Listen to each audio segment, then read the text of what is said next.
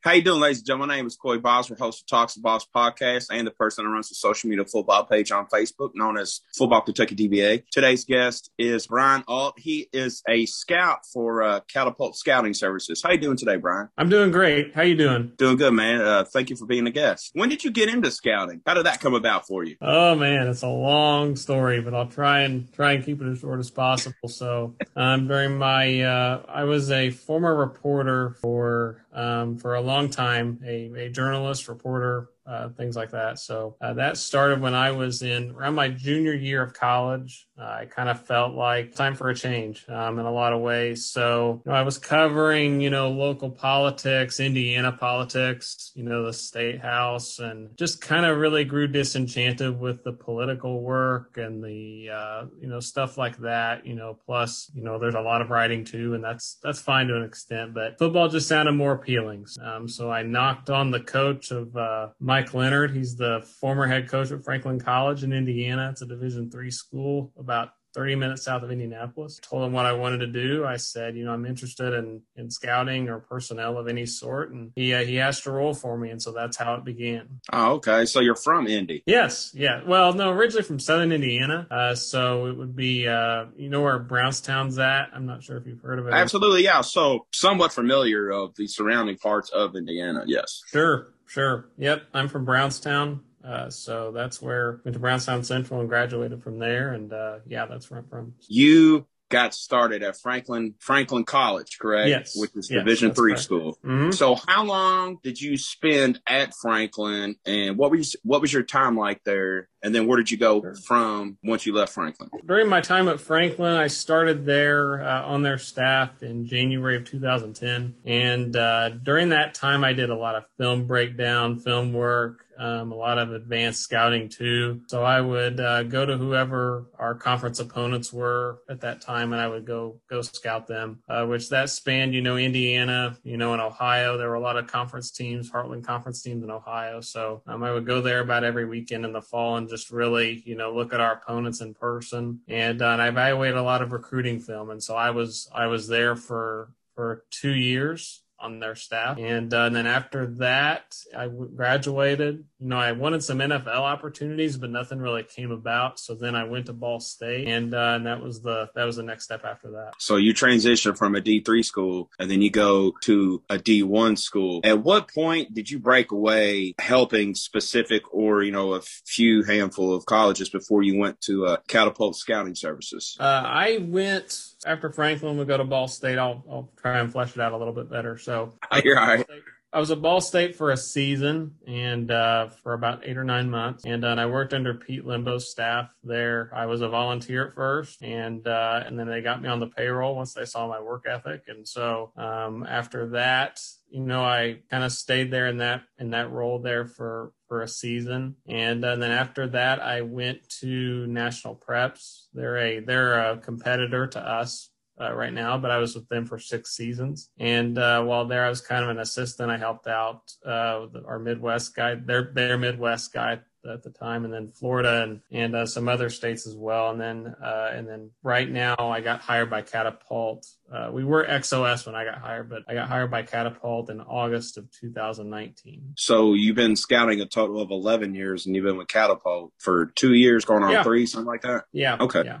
Said August. I think it was October 2019. Okay. So what if if so as long as you've been involved with scouting, what are some of the things that you've seen that would like be astounding, you know, or surprising in a sense like how like some people put themselves out there as far as getting recruited because you know for me kids don't really understand like how important what you put out on social media how like how detrimental that is to you and your potential collegiate career if you Mhm. end up having one how important to you do you think that is for people out there as a student athlete and what are some of the things that you've seen that were just caught you by surprise You know, I mean, I've I've seen things that really span the whole spectrum. You know, so I have seen you know a lot of players. You know, they they use their social media channel. They don't they use it like no one's looking. And then I also see players who are very professional, uh, who who really treat it you know, like uh, who use it as a good tool to help themselves, and and and everywhere in between. Um, you know, one good thing you know that I've seen is I've seen really players use their emails and their GPAs and their contact information and everything. They put it there in their Twitter profile. I think that's awesome. Um, they use their page to really you know follow college coaches and really you know post their offers and really treat it as a good representation you know of of who they are and and that's going to be even so much more important now with the name image and likeness thing that using using your social media page in a very wise manner is going to be very important going forward you know and so i've seen a lot of you know a lot of guys do that and they do a really good job on the other hand though i've seen some very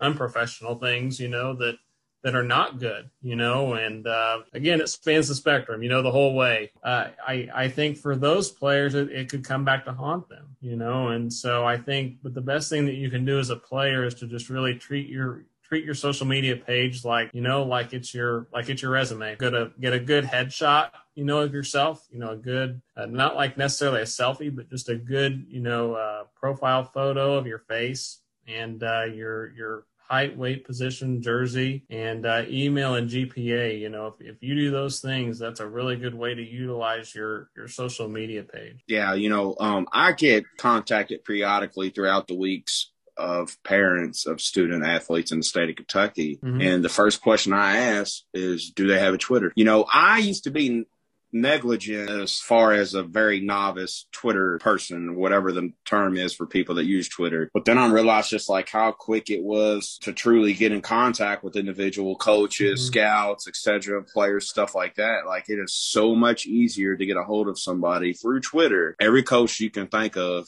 even outside of America, is on Twitter and they use mm-hmm. Twitter. And I'm amazed, you know, even more just the number of high school coaches that use it too, you know, and they, you know, I've really been able to make a lot of good contacts, you know, for my area of the country. I got Kentucky, I've got Michigan, Ohio, Indiana, and Illinois. And, and I've been able to build a lot of good contacts, you know, just off Twitter and every, it can be a very useful tool if you, if you use it wisely. Definitely. So if I'm a parent, why or why would I want to or why should I use Catapult Scouting Services? Uh, I think the biggest thing is that it's free and we scout for the colleges. So 250 plus teams pay us. That's where we get our money from. We don't force the player or parent or anybody to pay. I always have to emphasize that. That's kind of what we do. So we have a prospect form. It's called, uh, it's a, you can find it at catapultrecruits.com. And if you fill that out, it's free. Your info will, will go to my email and then I'll go through and input all of your information into our database. And so it's totally free uh, to the to the player in the program and to everybody. Um, and again, we're paid by the colleges, not by the players or anybody like that. So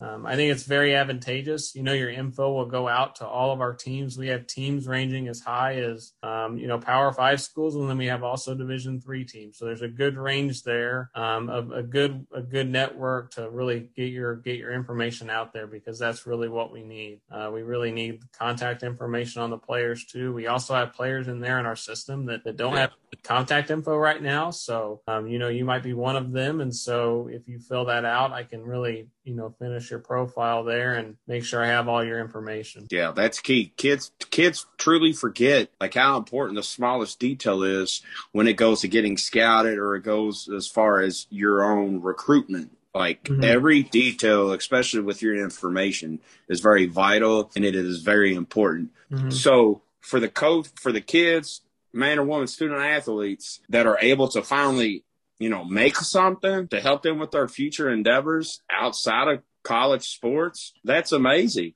But then mm-hmm. another thing you got to factor in too, Brian, these people are going to have to meet Uncle Sam.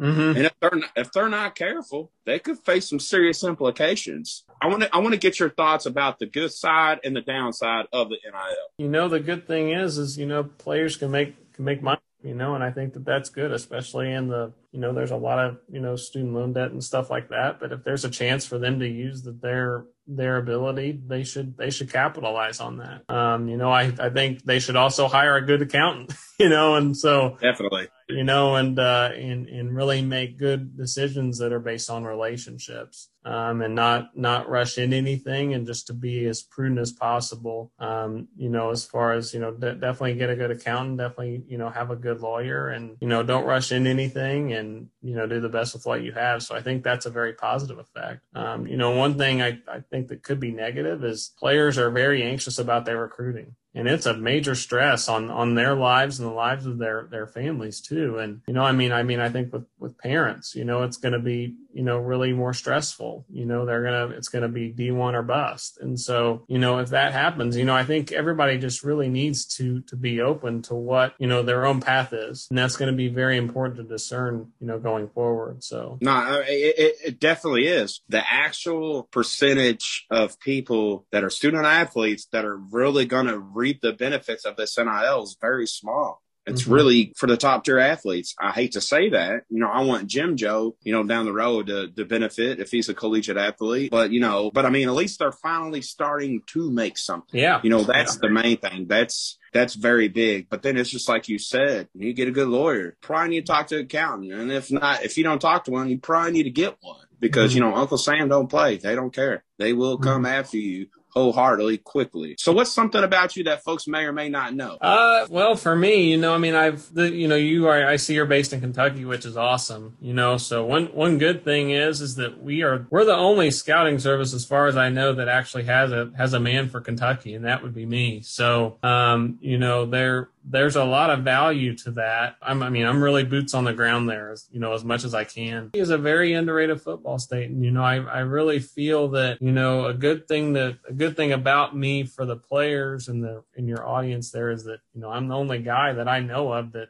it's there in person. I really, really try to go the extra mile to build relationships with coaches there as well. And uh, one good thing is, is that the response, you know, from Kentucky high school coaches has been really, really positive. Um, you know, in some states, you know, it can be really hard to get lists. Uh, from yeah, absolutely. Some in some cases for states it is hard. Yes, yes, it can be very hard to get you know lists and contact information. But you know when I in the spring when I really kind of really send out emails to, to high school coaches in Kentucky, I get a lot of good responses. And, and I think that that's so important too, because I think, you know, a, a player's high school coach, what he has to say about him, you know, goes a long way. And, and, uh, and being able to really, you know, get the, get the information is, is really important too. You know, there was, I remember I was missing information on a player. I, I can't remember which school it was a couple weeks ago, but it was from, he was from Kentucky and uh, the coach got back with me like within an hour and I got what I needed. So, you know, the ability to really to really have a positive impact there is is really good. And I think it's good that players know that. And, you know, they have